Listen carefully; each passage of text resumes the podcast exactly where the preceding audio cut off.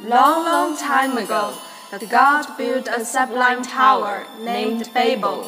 No one had ever approached that great tower, for its location could not be found until then.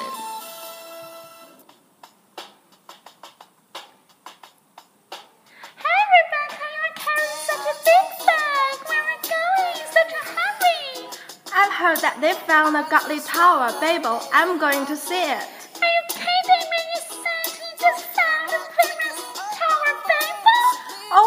Serious. I'm going to fetch the ferry heading to Babel.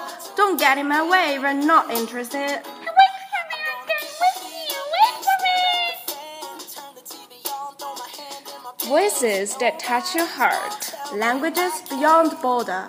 Welcome aboard. Our destination is Babel. Good evening, everyone. I'm Rebecca.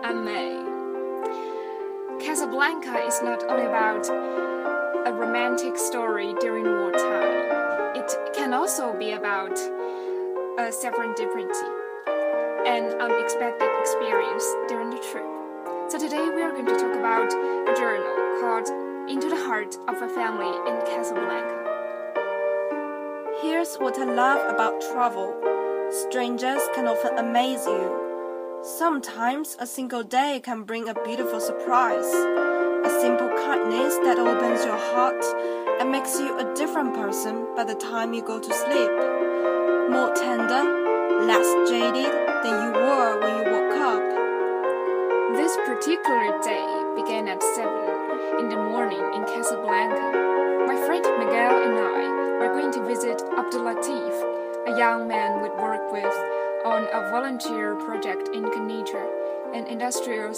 on the Moroccan coast. He'd been expecting us to arrive in Casablanca for a few days now, and since he had no telephone, he'd written down his address and told us to just show up. His mother and sisters were always at home. As my plane was leaving from Casablanca the following morning, we wanted to get an early start so we could spend the whole day. Apparently, the address Abdelatif had written down for us was hard to understand, and when we got into the neighborhood, our taxi driver started asking directions.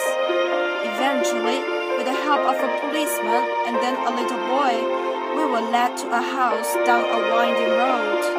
Our driver went to the door and inquired. He came back to the cab saying Abdelatif's sister was indoor, this house visiting friends, and would come along to show us where they lived. Soon, a girl of about 16 emerged from the house. Surprisingly, she didn't resemble Abdelatif at all.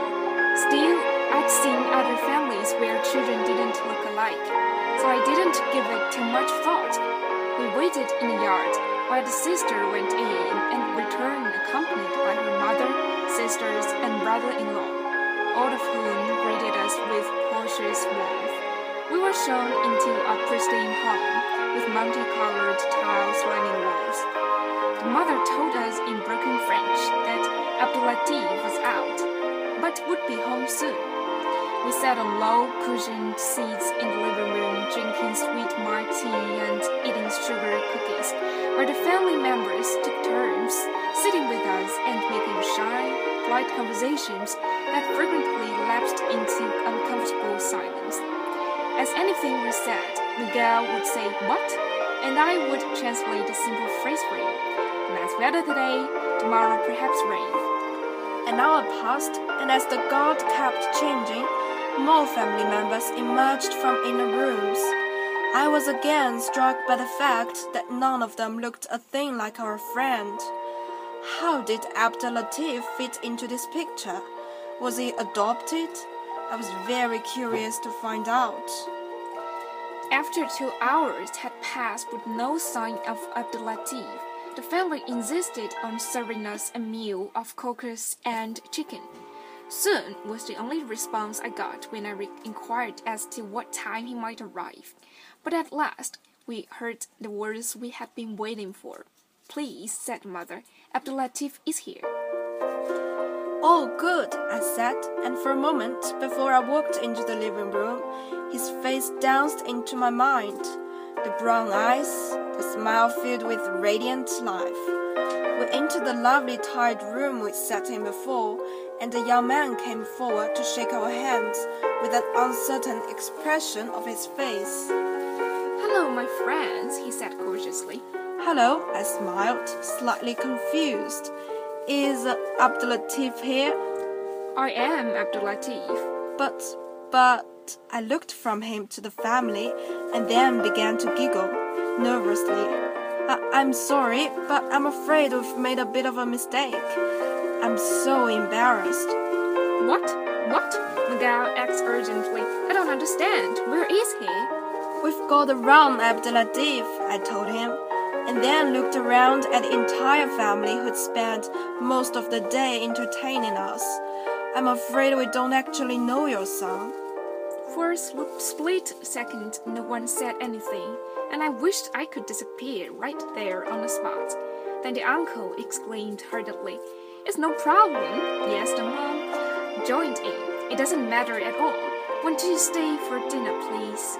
I was so overwhelmed by their kindness tears rushed to my eyes.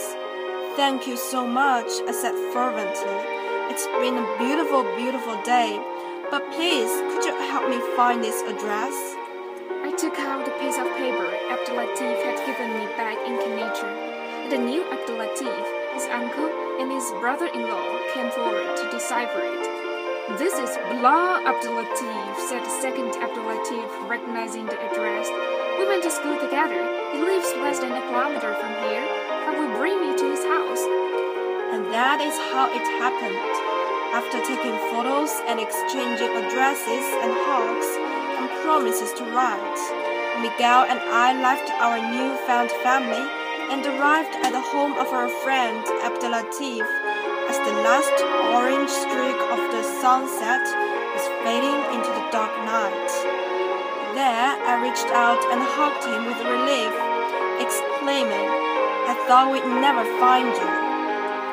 So, after sharing the story with you, let's listen to the famous song Casablanca.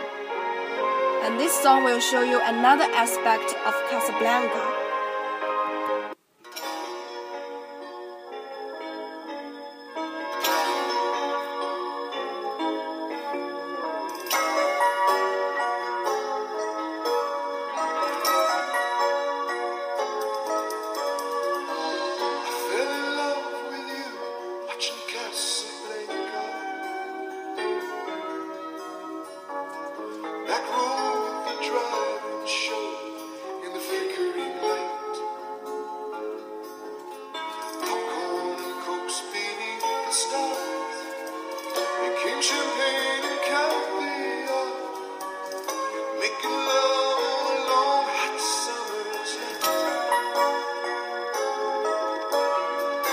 That's